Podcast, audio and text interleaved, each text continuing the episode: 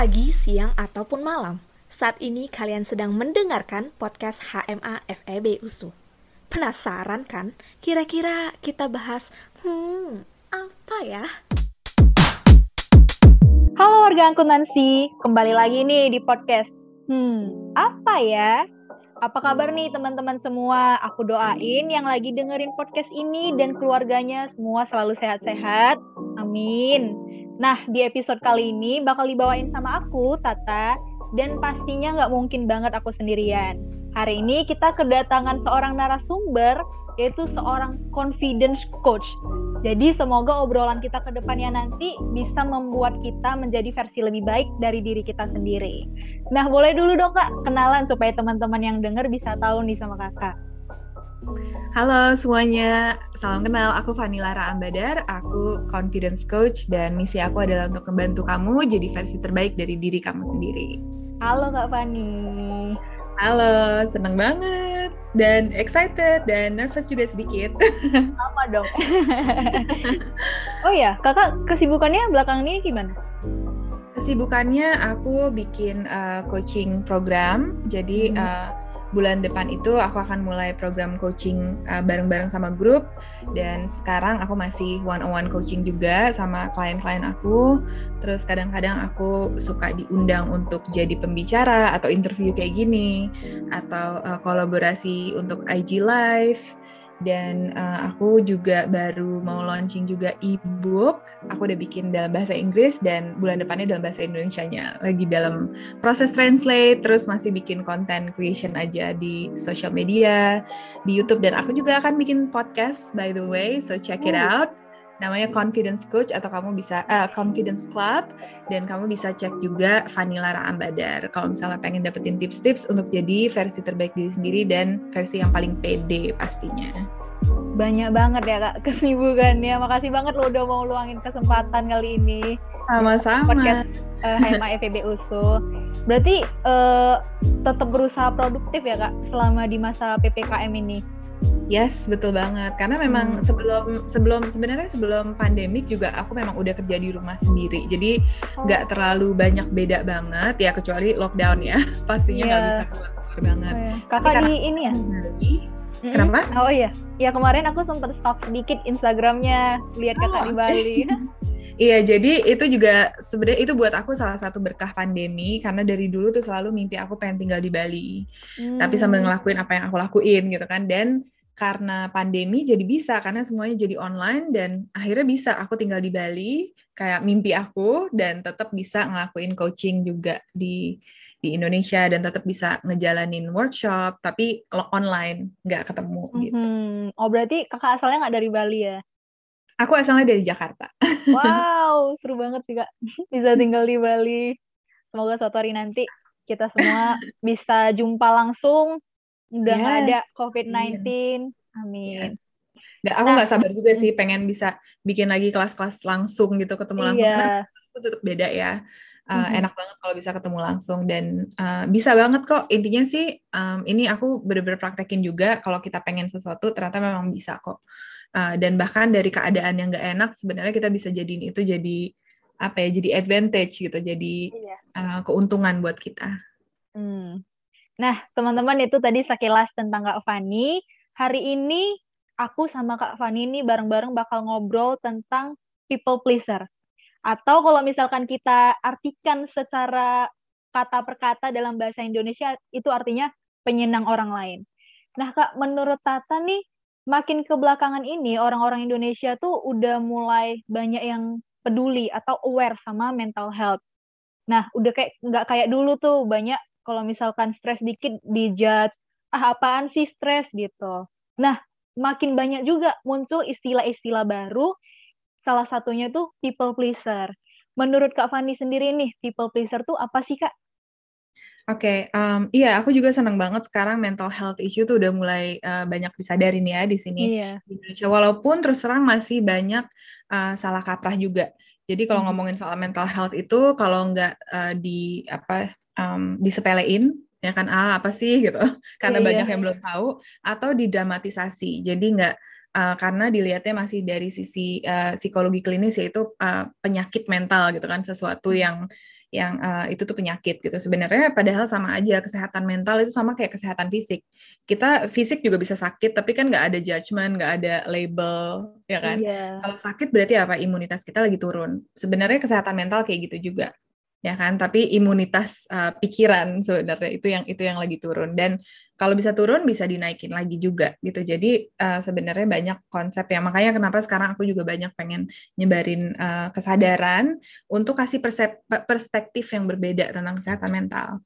Dan mungkin tadi yang kedua sebenarnya people pleaser itu bukan istilah baru cuman mungkin baru dikenal di Indonesia kali ya, ya asing didengar didengar uh, masih asing. temen nih ya Yes, betul banget.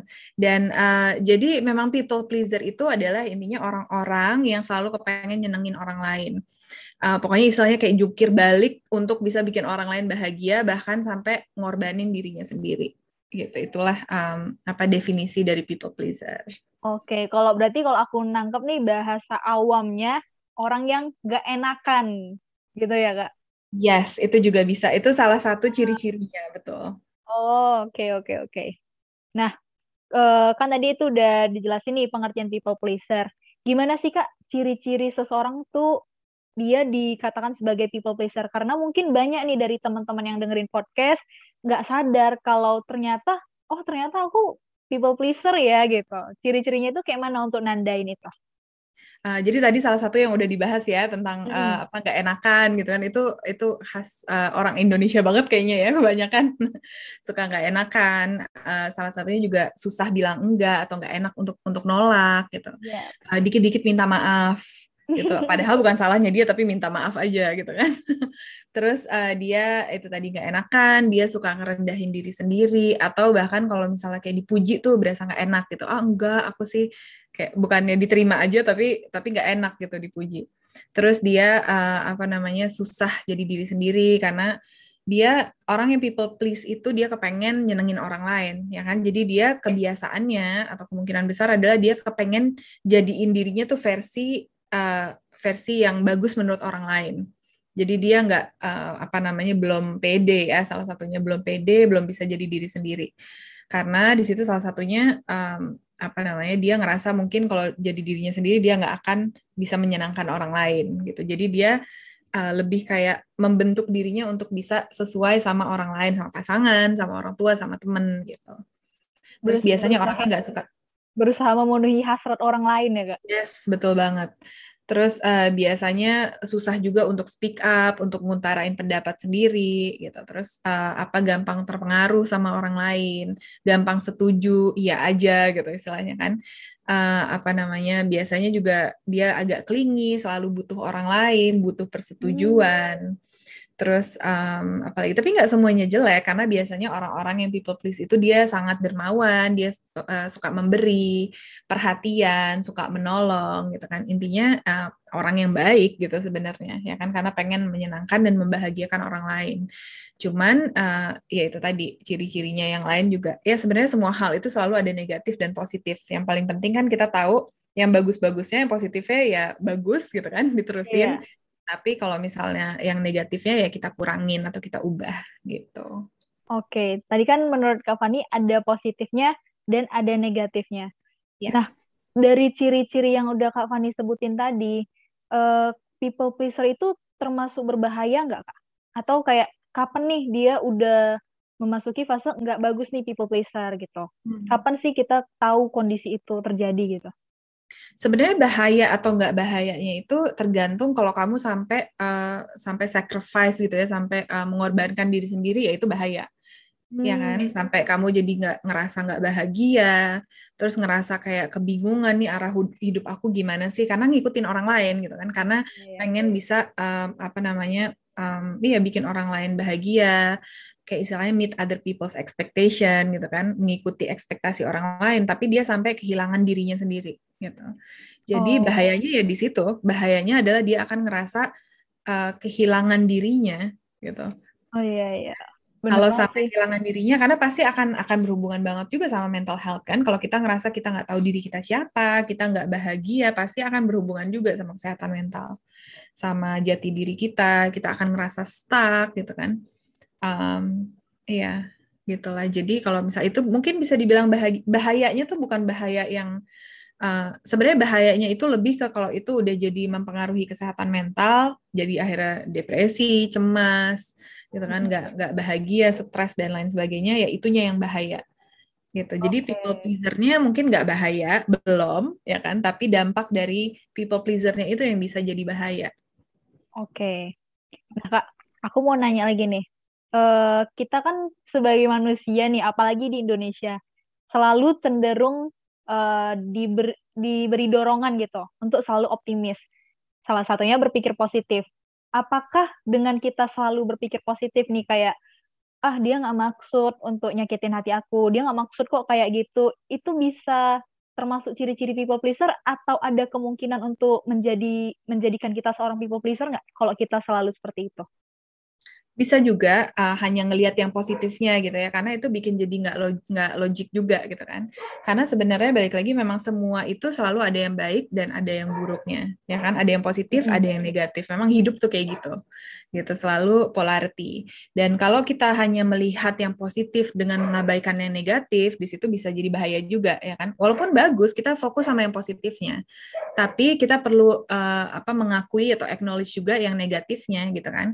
Jadi kayak contoh contohnya kalau kita ngelihat uh, misalnya pikiran juga kita punya pikiran negatif bukannya diabaikan karena kalau diabaikan itu kita pendem kita kubur jadinya. Mm-hmm. dan apa pun yang dipendam atau dikubur suatu saat akan keluar juga gitu kan.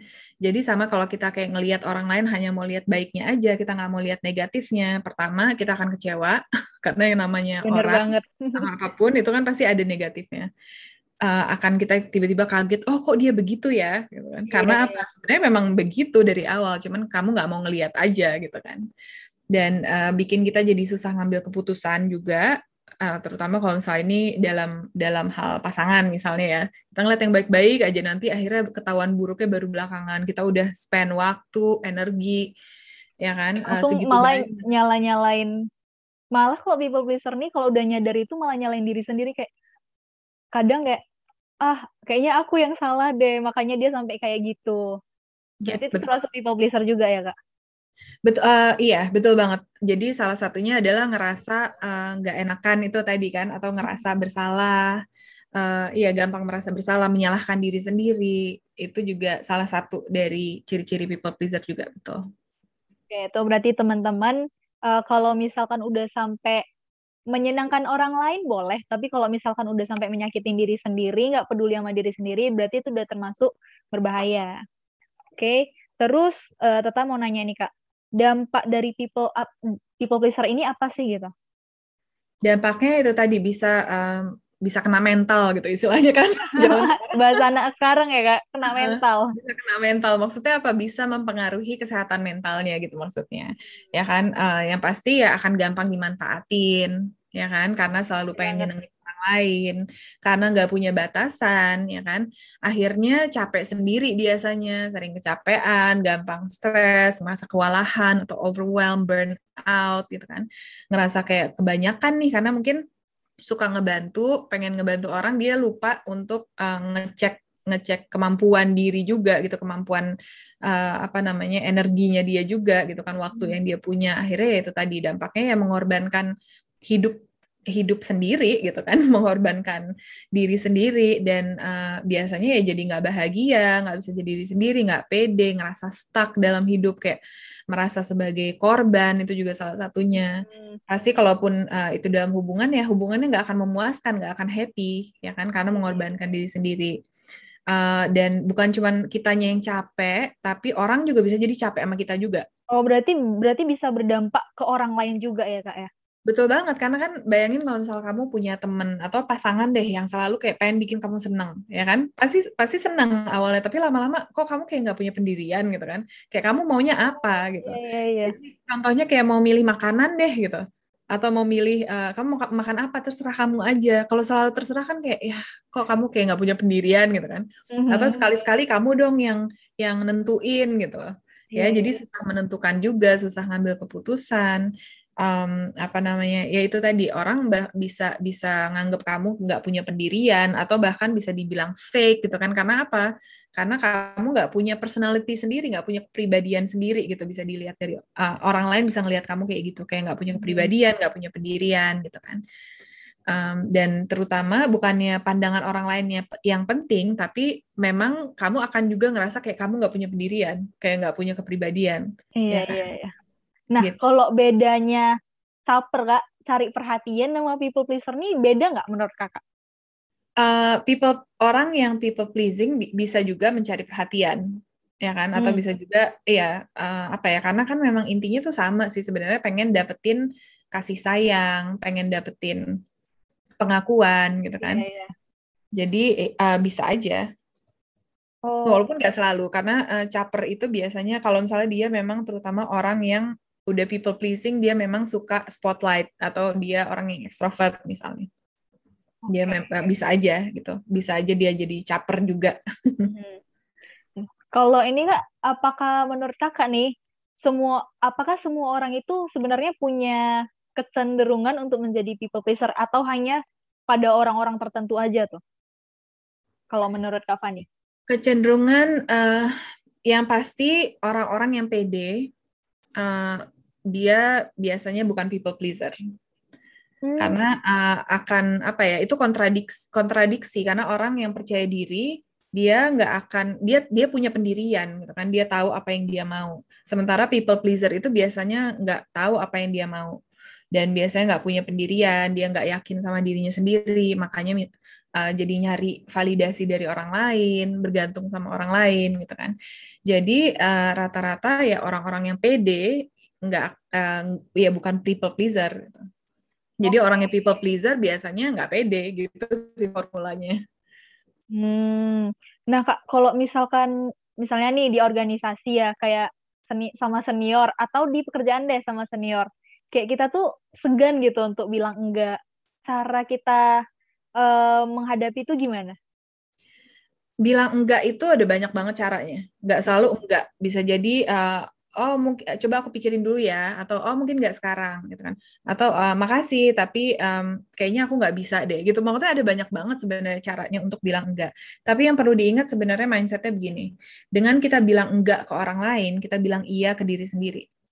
Ya dan kita bilang enggak bukan ke orangnya kita bukan nolak dia sebagai manusianya tapi kita menolak tawarannya. Karena mungkin nggak cocok sama kita. Kita sendiri perlu ingat kamu pernah nggak uh, nolak sesuatu yang memang kamu nggak suka.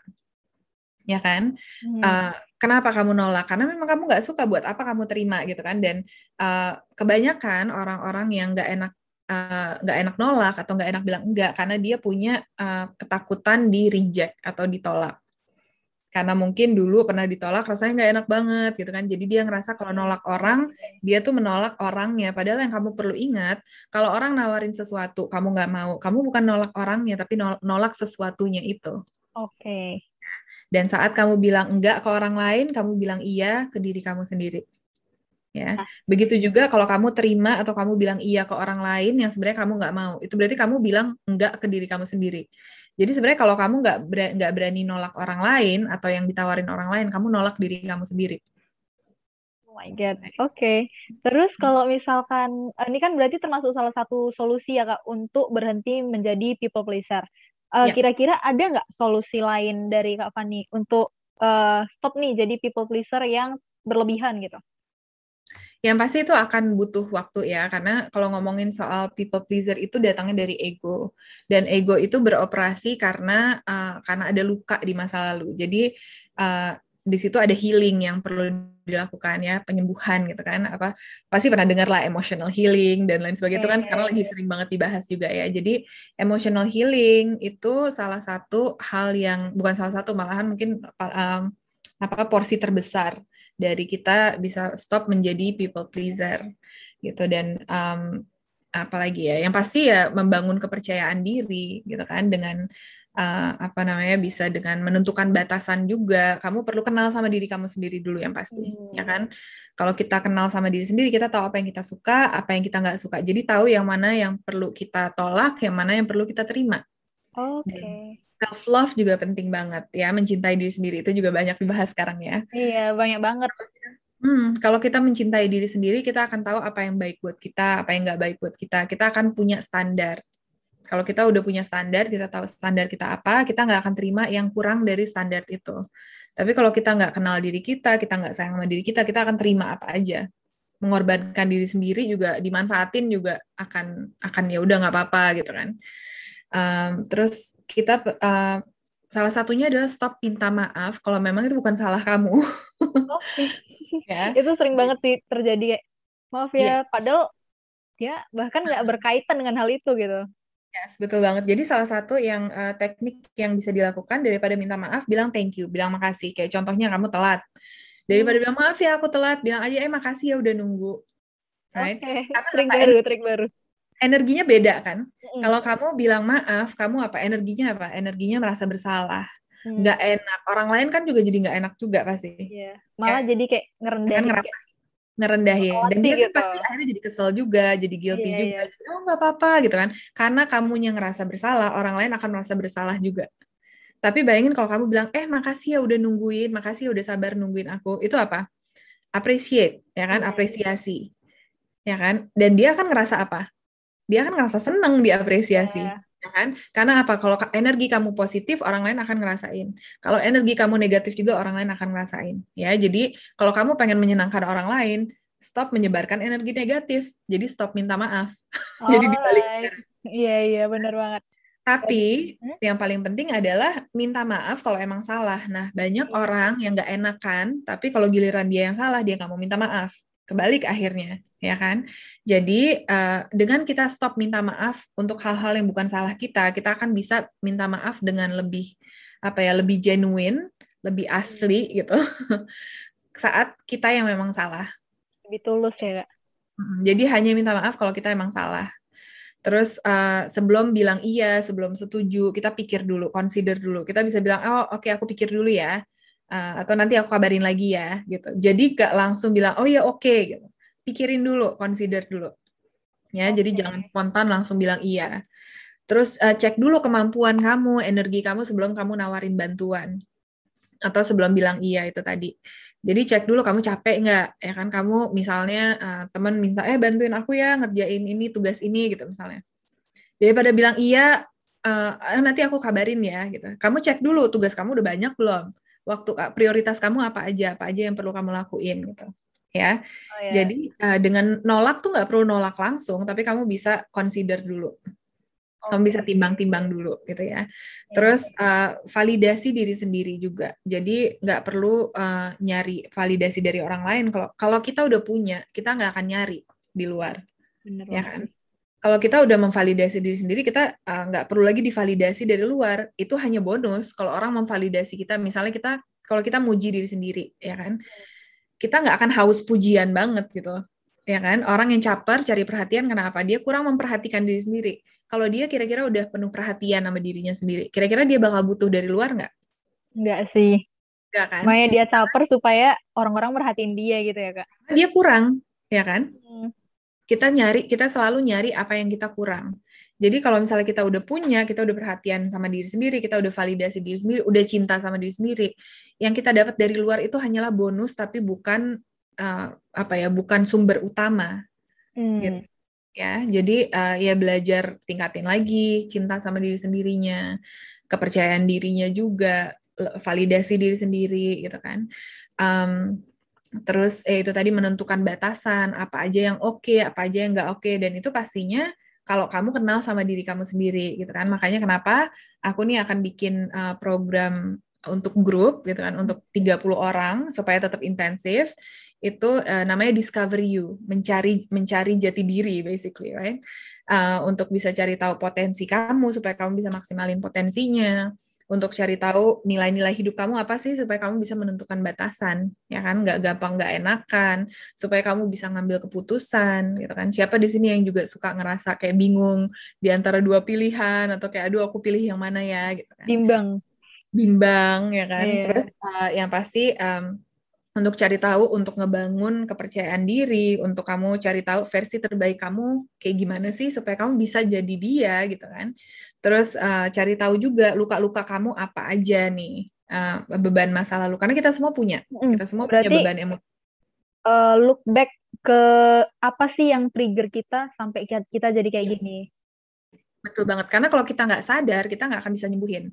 Ya kan? Jadi di situ supaya kamu bisa healing. Karena kalau kita nggak healing ini aku baru mau bikin juga nih eh, di Instagram aku post tentang itu. Uh, apa kamu perlu nyembuhin diri kamu sendiri supaya kalau kamu ketemu pasangan baru kamu nggak nggak ngelampiasin sakit hati kamu sama mantan ke orang yang baru ini. Mm-hmm. ya kan? Begitu juga begitu juga kalau kamu punya kesempatan baru nih ada peluang-peluang baru kamu nggak langsung baper atau jiper karena ngerasa aduh dulu aku pernah gagal ya hmm. kan? Iya. Jadi kalau kamu nggak nyembuhin diri sendiri, kamu akan ngelihat dunia, ngelihat hidup itu dengan uh, sudut pandang atau lensa luka masa lalu, ya kan? Yang akhirnya itu mensabotase diri sendiri, mensabotase uh, kesuksesan kamu sendiri, gitu kan? Terus yang pasti juga cari tahu passion kamu apa supaya kamu bisa uh, pilih karir yang sesuai sama itu ya kan atau mungkin pengen bikin bisnis sendiri yang sesuai sama sama talent kamu gitu. Terus kamu pengen tahu apa tujuan hidup kamu gitu. Jadi ini memang program yang aku bikin buat orang-orang yang lagi mencari jati diri, yang lagi ngalamin quarter life crisis itu juga sering kan dibahas. Iya, iya. Kemarin kami juga bahas sih di podcast tentang quarter life crisis juga. Oh iya, iya. nice. Iya, mm -hmm. ya jadi uh, kalau misalnya memang pengen ikutan juga gimana caranya kalau misalnya kamu ngerasa nih kayaknya aku nih people pleasing atau aku nih kayaknya lagi mencari jati diri ngalamin quarter life crisis bisa ikutan juga nanti uh, linknya bisa lihat di Instagram aku follow okay. dulu pastinya ya kan at iya, Vanilla iya, Ramadan. Ini kita juga taruh ya di Instagram HMA juga. Awesome, sip. Nah, Kak Fani, menurut Kak Fani kan tadi uh, salah satu penyebab dari people orang bisa menjadi people pleaser itu karena dia punya luka masa lalu dan kita harus mencari itu.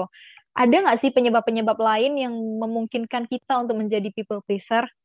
Ya, karena yang tadi aku maksud dengan luka masa lalu itu adalah uh, itu biasa luka masa kecil atau di disebut itu childhood wound dan itu disebabkan oleh biasanya pola asuh atau bagaimana orang tua kita ngebesarin kita atau yang kita lihat. Jadi uh, kebanyakan orang yang jadi people pleaser karena punya orang tua yang critical gitu, dia suka di suka dikritik mungkin, jadi dia ngerasa dia kurang kurang baik atau nggak cukup baik. Jadi dia harus bisa menyenangkan atau suka dibilang kamu anak bandel atau suka uh, apa namanya atau mungkin pernah dibully. Jadi dia ngerasa banding itu gak paling sering dibanding bandingin betul banget. Jadi itu juga salah satunya. Jadi kamu ngerasa kayak oh aku harus jadi kayak gini untuk bisa disayang, untuk bisa di uh, apa diakui gitu kan dan uh, ya itu tadi karena mungkin kurang mendapatkan validasi waktu kecil dan self esteem rendah. Karena itu semua tuh selalu dalam masa kecil dibentuknya. Karena sebenarnya kita ini orang dewasa itu hanyalah produk masa kecil kita dan kebanyakan dari kita kan nggak nggak punya masa kecil yang amazing gitu kan. Maksudnya pasti ada aja yang yang nggak perfect lah istilahnya.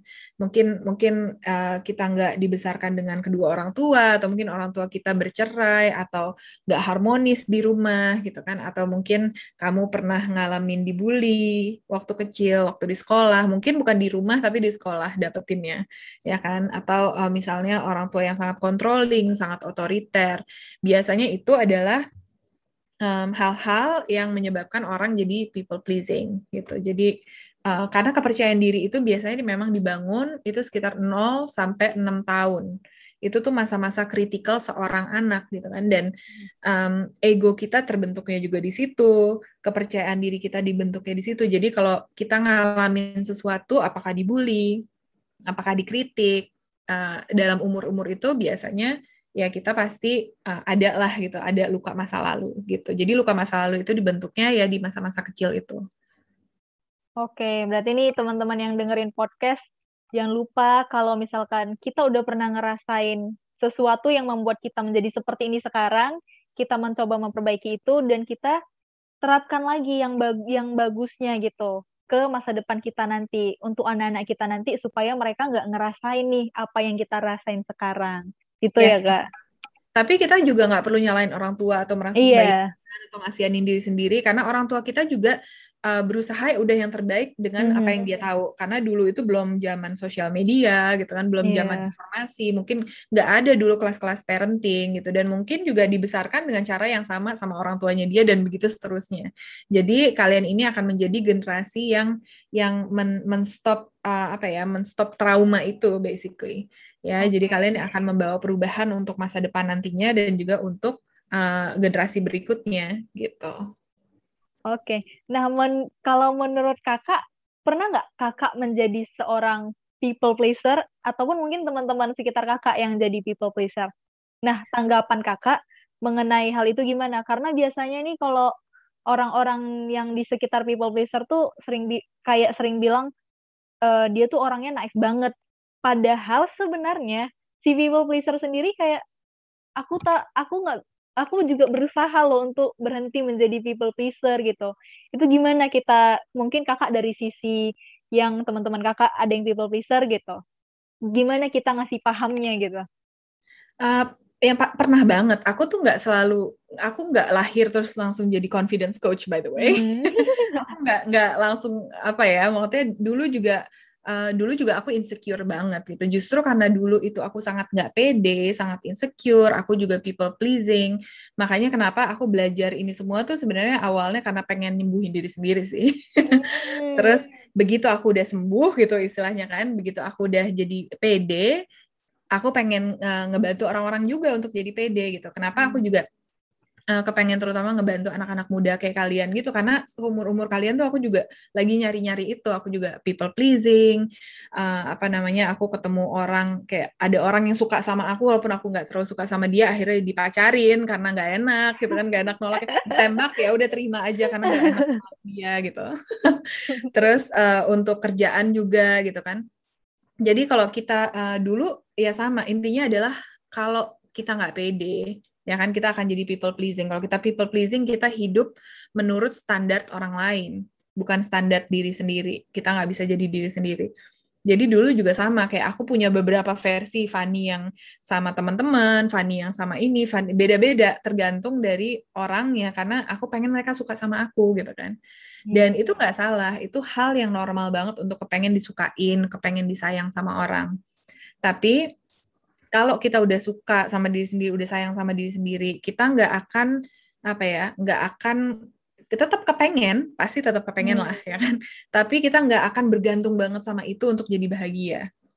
Okay. Ya, karena kalau kita ngegantungin kebahagiaan kita, kesuksesan kita di orang lain, akan kecewa karena orang lain tuh punya versinya dia sendiri gitu kan. Yeah. Dan orang lain mungkin nggak nggak pengen apa yang kita pengen gitu. Jadi paling paling benar ya sebenarnya kita kenal dulu sama diri sendiri dan cinta cinta sama diri sendiri supaya kita juga bisa ngasihnya tuh bukan ngasih dengan mengorbankan diri tapi ngasih dari dari keberlebihan gitu dari e, karena nih aku bener. punya cinta yang banyak banget nih hmm. gitu kan jadi aku pengen kasih itu ke kamu gitu karena kalau kalau kita uh, nah itu kebanyakan pasangan-pasangan sekarang nih zaman sekarang anak-anak muda pacaran dengan jadinya kebergantungan codependency. Akhirnya apa? Saling nuntut. Karena hmm. dua-duanya kosong ngarepin untuk diisi. Iya bener banget tuh kak. Nah, kan bisa. Itulah akhirnya yang jadi toxic relationship. Ya kan? Karena apa? Akhirnya yang satu nuntut kamu harusnya begini dong kamu harusnya begini dong. Insecure baper gitu kan? Sering galau. Karena apa? Karena kamu kosong tapi kamu pengen ngasih ya kan? Gimana gitu loh uh, gimana bisa? Pertama nggak akan bisa. Ataupun kalaupun kamu ngasih tuh uh, apa ya ngasihnya ya itu tadi nggak nggak ikhlas jadi terbebani ya? Capek. Terbebani. Dan juga kamu akan berharap berharap balik. Dan kalau nggak dikasih lagi terus kamu kecewa ya kan? Hmm. tapi kalau kamu ngasih dengan kamunya sendiri karena kamunya udah cinta sama diri kamu kamu pengen bagi ke orang lain ngasihnya bisa dengan ikhlas ya kan? Kamu pun akan seneng nggak ngerasa kayak ih kok dia kayak nggak terima ya ih kok dia uh, nggak ngasih aku balik gitu kan? Hmm. nggak hmm. dengan kesel gitu kamu akan bisa uh, berbaginya tuh dengan dengan happy gitu dengan bahagia. Dan orang lain pun pasti ngerasain kalau kamu ngasihnya tuh atau uh, nerimanya dengan dengan ikhlas ya kan? Uh, bukan dengan terpaksa ya nggak? Orang kan pasti seneng juga gitu. Ya, Jadi bisa saling mengisi akhirnya, bukannya okay. saling Kalau misalkan menurut Kak Fani nih, ada nggak sih yang bu cara yang buat uh, si people pleaser nih kayak uh, sadar kayak sebenarnya karena sebenarnya si people pleaser nih ya menurut Tata uh, karena menurut Tata Tata pernah di tahap itu juga atau mungkin sampai sekarang lagi belajar gitu kayak kau tuh harus sadar kalau misalkan ini tuh nggak bagus buat kamu karena sebenarnya people pleaser itu dia sadar dia people pleaser dia tahu cara berhentinya gimana, tapi sering kali mindsetnya itu membawa dia kembali menjadi people pleaser. Kayak nih contohnya, uh, saat dia udah berusaha bilang, uh, eh, nggak uh, bisa, aku lagi nggak bisa, mungkin kayak gitu ke orang lain, menolak permintaan orang lain. Tapi kayak ada aja tuh mungkin teman-teman yang memanfaatkan situasi kayak bilang uh, sebaik-baiknya manusia adalah yang berguna bagi orang lain. Nah mungkin temennya kayak bercanda doang gitu ngomongnya. Tapi si people pleaser nih kayak punya mindset, ih kayaknya dia serius deh ngomongnya gitu. Jadi gimana caranya buat uh, ada nggak menurut Kak Fani cara yang buat si people pleaser nih sadar gitu, harus berhenti gitu. Karena sebenarnya dia tahu gitu sebenarnya yang perlu diingat itu adalah kita memang benar sebaik-baiknya orang adalah yang berguna untuk orang lain itu benar banget. Sebenarnya itu hmm. tujuan hidup kita, ya kan? Yeah. Kita ada di dunia ini untuk bisa berguna untuk orang lain, tapi kita nggak akan bisa berguna untuk orang lain kalau kita nggak berguna untuk diri sendiri. Karena uh, aku pernah bikin quote juga di Instagram aku, um, mencintai orang lain adalah tujuan akhir, tapi mencintai diri sendiri adalah awal dari perjalanannya gimana kamu bisa sampai di tujuan akhir kalau kamu nggak memulai perjalanannya nggak bisa kamu langsung lompat ke situ ya kan karena apa kalau kamu nggak mencintai diri sendiri kamu nggak tahu gimana cara untuk menjadi berguna sama diri sendiri ya kan buat diri sendiri gimana kamu tahu caranya mencintai? Gimana kamu tahu uh, apa yang berguna tuh kayak gimana tuh gimana kamu bisa tahu? Ya kan? Karena sekarang kalau aku pengen ngasih kamu uh, air nih misalnya kamu kehausan gitu udah mau hmm. mati gitu misalnya kehausan. Tapi uh, aku nggak punya air aku sendiri kehausan gimana coba okay. ya kan? Nggak akan bisa karena aku sendiri kurang right? Aku akan minta kamu dong yang kasih gitu. Atau mungkin kamu punya air sedikit aku juga punya air sedikit ya kan? Kamu akan minta ke aku, aduh ini air aku kurang kasih dong yang punya kamu, buat aku juga nggak bisa yang kamu, yang aku lebih sedikit lagi, kamu dong ngasih gitu ya. Hubungannya dinamikanya akan kayak gitu. Padahal kan kita kalau uh, pasti pernah dong naik pesawat di sini ya kan? Hmm. di pesawat pun kan dikasih tahu kalau kita mau bantu orang lain uh, dengan masker oksigennya dia kita pakai dulu yang punya kita bahkan untuk ke anak ya iya. kita pakai dulu masker oksigen karena kalau kita udah pingsan duluan kita nggak berguna untuk siapa-siapa kita nggak bisa bantu orang lain juga oke okay. Ya. Sekarang kalau bayangin kalau kalau HP nih, HP kan berguna banget dong kita pakai buat segala macam. Tapi kalau HP-nya mati berguna nggak? Enggak juga. Tapi yang yang kita perlu lakuin apa? Charge HP itu, kita jaga hmm. HP-nya supaya baterainya nggak bocor ya kan, supaya uh, apa namanya supaya nggak rusak layarnya. Karena kalau nggak kita sendiri yang repot gitu ya. Dan sama kayak diri kita sendiri, kenapa kita nggak nggak nggak memperlakukan itu ke diri sendiri? Kalau kita pengen berguna buat orang lain, justru kita makin perlu mencintai dan menjaga diri sendiri supaya kita bisa berguna buat orang lain ya kan okay. kita perlu kesehatan kita, kita perlu bahagia karena kita akan susah untuk ngebahagiain ngebahagiain orang lain kalau kita sendiri nggak bahagia. Pertama kita nggak punya energinya. Bayangin kalau kamu pas kamu lagi patah hati misalnya, bisa nggak apa ngelihat orang yang lagi bahagianya malah kamu kesel kali. iya. Jealous. Bener-bener. Ya kan? Kok kok begitu gitu kan? Kok mereka bisa begitu? Kok aku enggak? Akhirnya ngiri ya kan? Atau kalau kita lagi bangkrut misalnya bisa nggak kamu ngasih ke orang lain duit? Enggak sih. Punya, ya kan? Mm-mm. Jadi sama aja kayak kita. Kenapa kita kalau mental kita lagi nggak oke, okay, kalau kita lagi nggak bahagia, bisa nggak kita ngasih ke orang yang nggak bisa? Kita nggak punya, ya.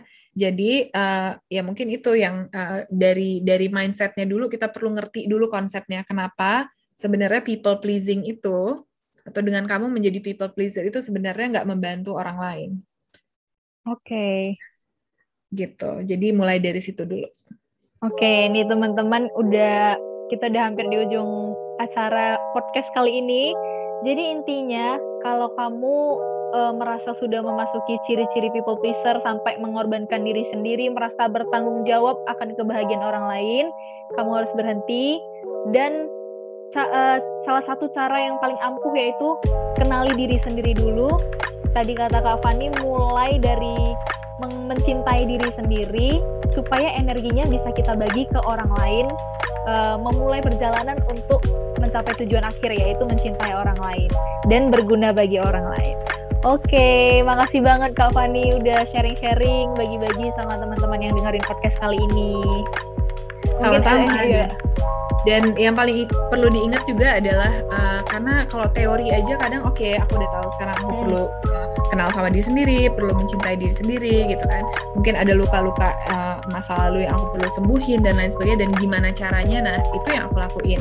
Jadi kalau misalnya memang penasaran, kamu kepengen oke, okay, aku kepengen bisa jadi versi diri aku yang terbaik, aku pengen bisa lebih kenal sama diri aku sendiri, uh, boleh cek ke Instagram aku dulu ya kan karena di situ ada iya, iya. tips-tips, ada uh, apa namanya, ada semua sumber-sumber yang kamu perluin deh pokoknya. Dan kamu bisa lihat nanti linknya di situ untuk bisa ikutan program aku. Kita akan mulai tanggal 1 Agustus dan itu programnya akan berjalan selama enam minggu sama 30 orang lainnya supaya kamu juga bisa dapetin support system. Karena mungkin ada beberapa di sini yang ngerasa kayak aduh teman-teman aku toxic, teman-teman aku enggak nggak nggak mendukung aku kurang sportif. Di situ nanti kamu akan bisa ketemu orang-orang yang juga dalam perjalanan yang sama ya kan yang juga kepengen memperbaiki dirinya yang juga kepengen uh, jadi versi terbaik dirinya sendiri dan kalian bisa saling dukung di situ. Jadi kalau misalnya mau ikutan itu uh, hanya untuk 30 orang jadi siapa cepat dia dapat. Dan kalau misalnya emang kamu pengen ikutan investasilah ke diri sendiri ya kan? Karena investasi paling bagus itu adalah ke diri sendiri. Karena aku juga nggak langsung jadi confidence coach. Dulu aku juga banyak baca bukan bukan hanya banyak baca buku tapi aku juga ikut program aku juga punya mentor aku juga punya coach. Karena kadang kita nggak bisa ngelakuin ini sendiri. Iya. kita perlu punya orang yang ngebantu kita, memandu kita gitu istilahnya kan, untuk bisa kasih tahu kita step by stepnya caranya gimana supaya hasilnya jelas gitu kan. Karena kalau enggak berapa lama lagi kamu mau sia-siain waktu untuk untuk nyari diri sendiri sebenarnya? Padahal udah ada formulanya gitu kan? Yang uh, yang bisa cepet lah gitu istilahnya. Jadi kalau misalnya emang kamu kepengen kamu serius kepengen jadi versi terbaik diri sendiri pengen jadi lebih pede pengen dapetin juga uh, passion kamu tujuan hidup kamu supaya lebih jelas arahan ke depannya gimana uh, boleh nanti uh, reach out ke aku Oke, teman-teman, makasih yang udah dengerin podcast kali ini. Semoga kalian bisa menjadi versi yang lebih baik dari diri kalian setelah mendengar podcast kali ini. Jangan lupa juga dicek link nanti kita taruh di caption di Instagram Hema. Terima kasih Kak Wani. Sampai jumpa teman-teman. Bye semuanya.